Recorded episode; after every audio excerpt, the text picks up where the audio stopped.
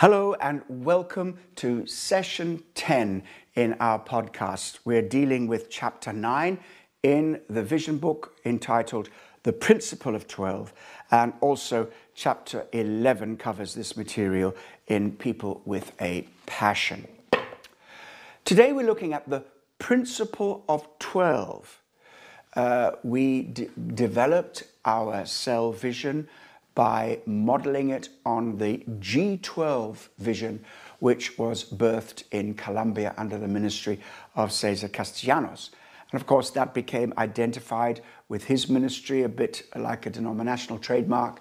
Uh, uh and we were, were, obviously not free to, to come under his leadership and authority because we have our own lines of authority here in uh, Britain uh, as the Elim Pentecostal Church. So we're happy with that. So we, we looked at what was behind this, and it's, it's not so much about a number as it is about a principle. So we call what we do uh, the cell model according to the principle of 12. So, what is the principle of 12, you might ask? It's very simple. It is reaching the multitudes Jesus' way ministering according to the model of Jesus. Now, it's not a dogmatic, inflexible model, but at the heart of what Jesus did is the principle, which I think is the secret of how we can minister in mission today and to build our cell ministry. So, the principle of 12, what is it? First of all, it is not a dogma and it's not being fixated on the number 12 uh, right? But it's a principle. Now, the number 12 does carry some scriptural significance, arguably, and I'll mention some of those later, but it's the principle that counts more than anything else. And the key is to understand that Jesus spent most of his time, not with the multitudes, he did that, but most of his time, his quality time, he spent with a small team of people whom he carefully selected, his 12, who became the 12 apostles. He said, I, I, I want them to be with me where I am, that I might send them out to teach and to preach. And in concentrating his ministry, pouring everything he had into the life of his 12, and you might also argue, remember the principle of three as well, that he spent a significant amount of time with Peter, James, and John, his closest associates. But basically, the unit was his group of 12, the 12 apostles. And he did this so that he could disciple them, train them, and ultimately release them to do the work of the kingdom of God. And that's exactly what happened. And uh, we covered this very, very briefly. But if you go to the very last verse of Matthew chapter 9, we have the, the, the people scattered like sheep without a shepherd and pray the Lord of the harvest. The harvest is plentiful. Harvest is plentiful. The workers are few. Pray the Lord of the harvest to send out laborers into the harvest field. And then in chapter 10, the very first verse describes how Jesus did this. He said, Then he called his 10 disciples, 12 disciples, and sent them out to preach, giving them authority to preach the gospel and heal the sick. So when we talk about praying for the harvest, it's more important to pray about the workers. In other words, Jesus says, You build strong disciples. That's what I want you to do. Grow strong disciples, train them and equip them, and then send them out. So that's what Jesus did. And I, I, I don't see why we should try and you know do it a way that's different from Jesus. This principle can apply in any generation, any culture, anywhere in the world. It's a very basic principle of mentoring, of training and releasing. And uh, I believe that's exactly what happened in the very early church. Just days, weeks, months after Jesus was with them uh, saying these kinds of things, and Jesus left, what did they do? They just went and did what Jesus did. They had 3,000 people added to the church on the day of Pentecost. What did they do? They began to gather uh, and leaders and train and send them out. This is a, a method which has been neglected in history, but every intuitive, instinctive, instinctive, sensitive person to a person sensitive to the Holy Spirit has been doing this. What we do in, in our ministry is to structure this and make sure we do it purposefully and it, with intention. Now, uh, there is a book called The Master Plan of Evangelism by Robert Coleman. And uh, he, dis- he talks about the, the opinion of Billy Graham, perhaps the greatest evangelist of modern times. And uh, Robert Coleman talks about how Billy Graham was asked uh, if he had his time over again uh, or rather, if you were a pastor of a large church in a principal city, what would be your plan of action? And Billy Graham said, one of the first things I would do is get a smaller uh, group of people, eight, ten, or 12 people around me, and I would meet a few hours a week and pay the price. It would cost them something in time and effort. I would share with them everything I have over a period of years. Then I would actually have 12 ministers among the lay people who could in turn take eight or 12 more and teach them. And I think one or two churches are doing that, and it's revolutionizing the church. So you see, this principle of 12 is not some new uh, kind of uh, dubious addition from some obscure part of the world.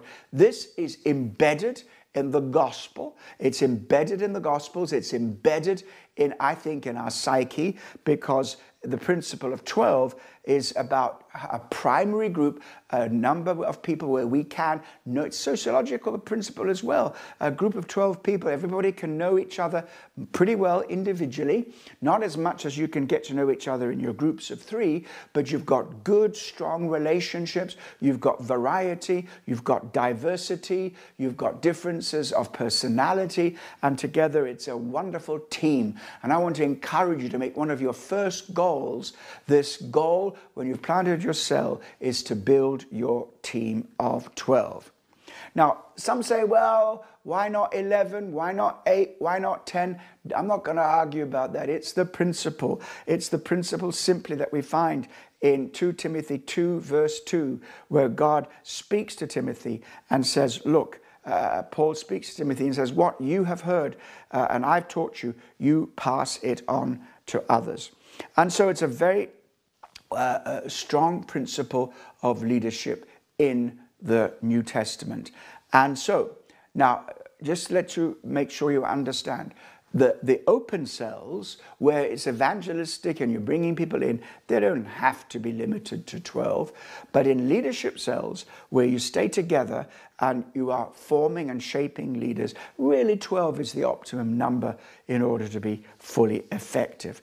And so when we do that, you see, the leaders in uh, one group of 12 are taking care of the of the cells that are under them and taking care of the leaders under them. So this is not about pastoral supervision in some kind of hierarchy. It's a relational thing. We stay together in our groups of 12 and we build strong relationships. We're not constantly dividing that group and dividing it again and dividing it again in order to multiply cells. No, cells are multiplied uh, exponentially as 12 primary leaders will have 12 cells under them and have 12 primary leaders under them. So that's 144. And then the next generation, there's 1,726 or 28, if I recall rightly. It doesn't matter, you do the math. And the point is, is that it, in this, there is a generational experience. All right. And uh, we're going to come back uh, in the future and talk about how to reach the multitude. So we spent a bit more time on that later. But now I thought I would just emphasize some of the things that we can inf- uh, infer from the scriptures um, over the number 12.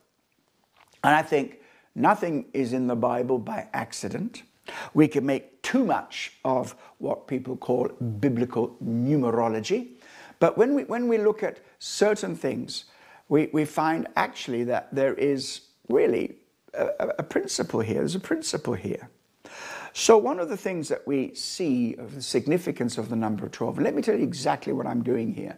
We're looking at the principle of 12 and seeing is there anything that we can, we can draw on which will give us encouragement and direction to, to shape our ministry.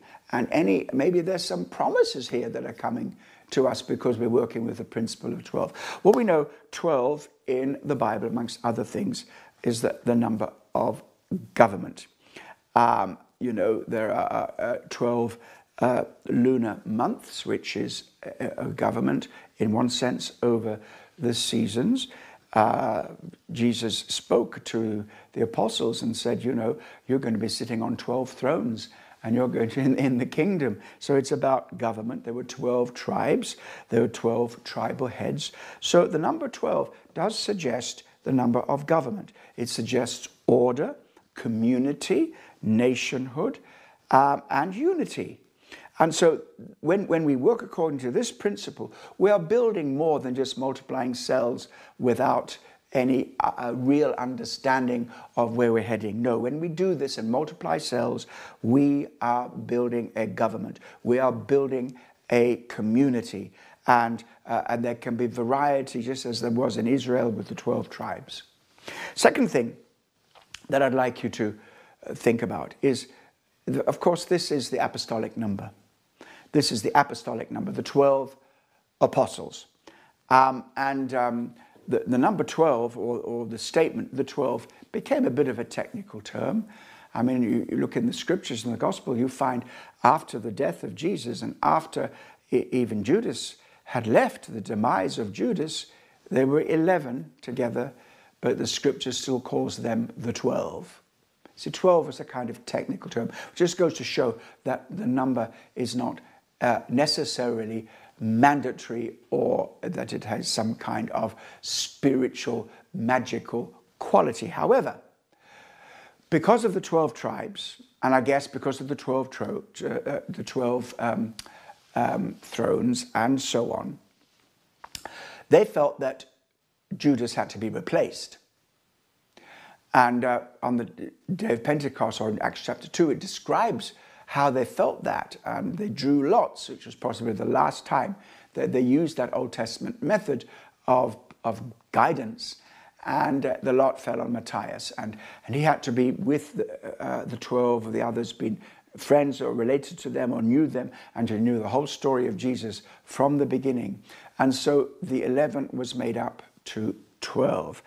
Uh, and so this is very definitely an apostolic number, and they felt it was important that they should keep the number 12 alive and not to have 11 apostles, but 12 apostles. All right, that's a historical thing that I think belongs in the pages of the New Testament, of course, and those 12 apostles is the foundation of, they were the, you know, the foundational apostles. They were the foundation of everything, the witness and testimony that we have today. Now, but what I would like to suggest to you, and I think it's very simple, that when we move in the number 12, there is a, in, reflected in that number, in that principle, an apostolic ministry.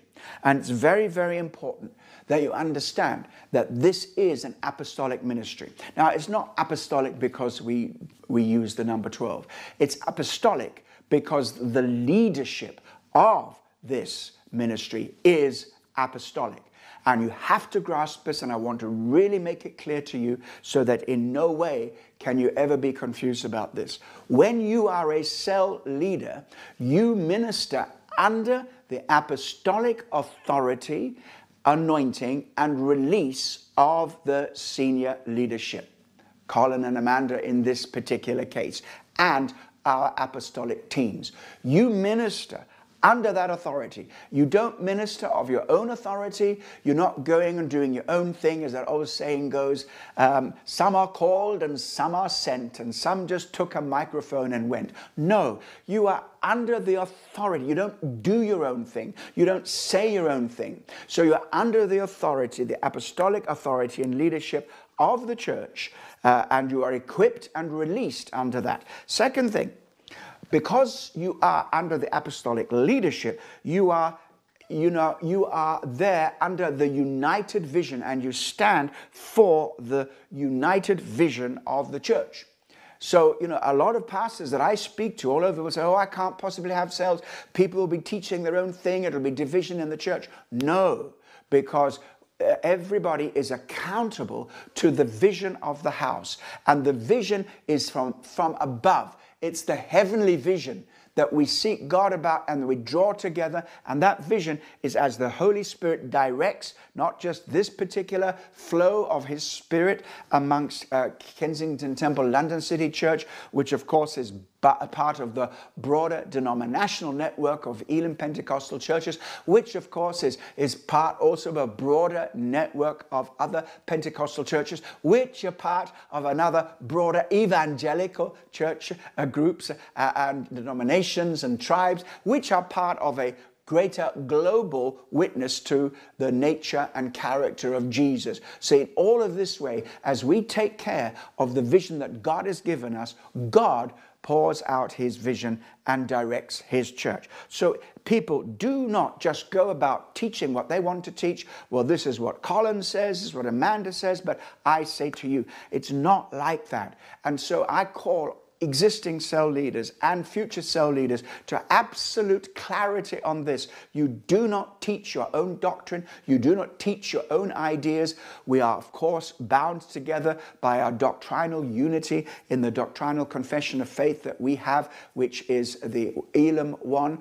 And uh, we, are, we sign up to that. We sign a cell charter, which means that we are committed to faithfulness, to loyalty, and all the things so that the church gets stronger. What's the point of having a thousand cells if everything, everything goes in, in different directions? What's the point of having trillions of cells in my body if whole bunches of those cells jump out and say, We don't want to be part of this body, we're doing our own thing? Hallelujah. It would never work. It is a monstrosity of an idea. And so we, we are part of the apostolic authority, under that authority, functioning according to the apostolic vision of the house, and we are finally part of the apostolic community of God's people. We operate as a community. It's not just that, that we are uh, having a small group. Now, let me just, let me just say, let me talk to you about something that I heard very recently.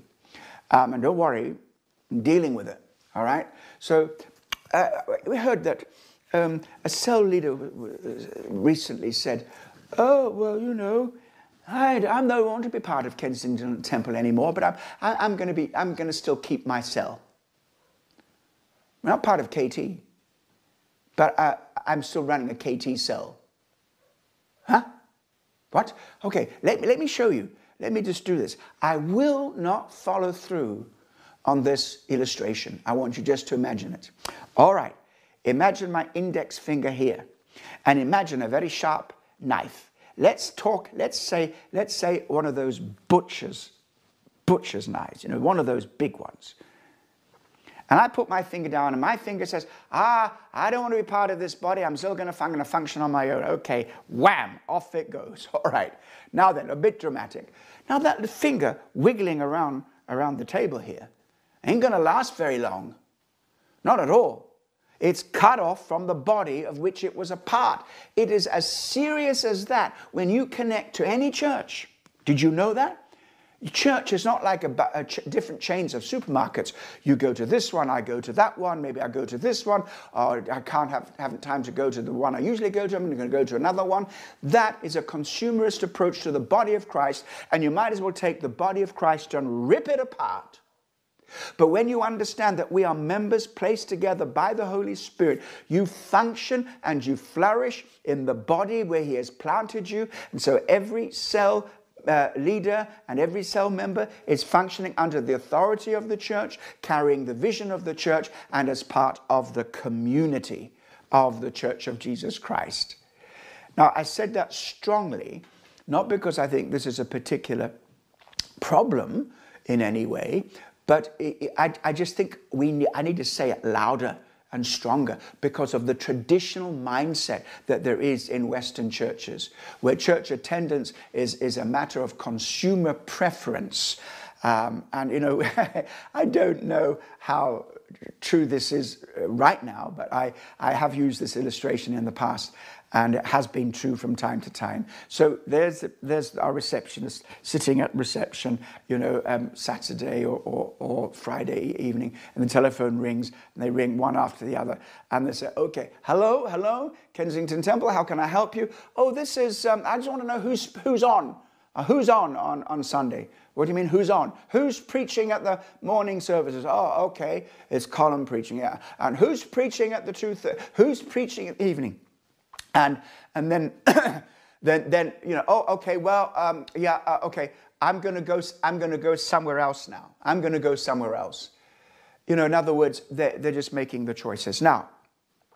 So we flow together. And just to say, as we finish, this whole teaching of the principle of 12 is a generational vision. Originally, it took three generations Abraham, Isaac, and Jacob, and out of Jacob came the 12. And the 12 then built a, a, a, generational family, and then the 12 tribes, and a generational structure that extends permanently. So the number 12 speaks about all these things. It speaks about government, apostolic ministry, nationhood, community, and generations that your fruit should remain. Well, God bless you. Uh, point of contact you'll find in the vision booklet to look at Jesus and his 12 and to see what you can learn for your ministry today. Thank you. God bless you. We'll see you on the next podcast.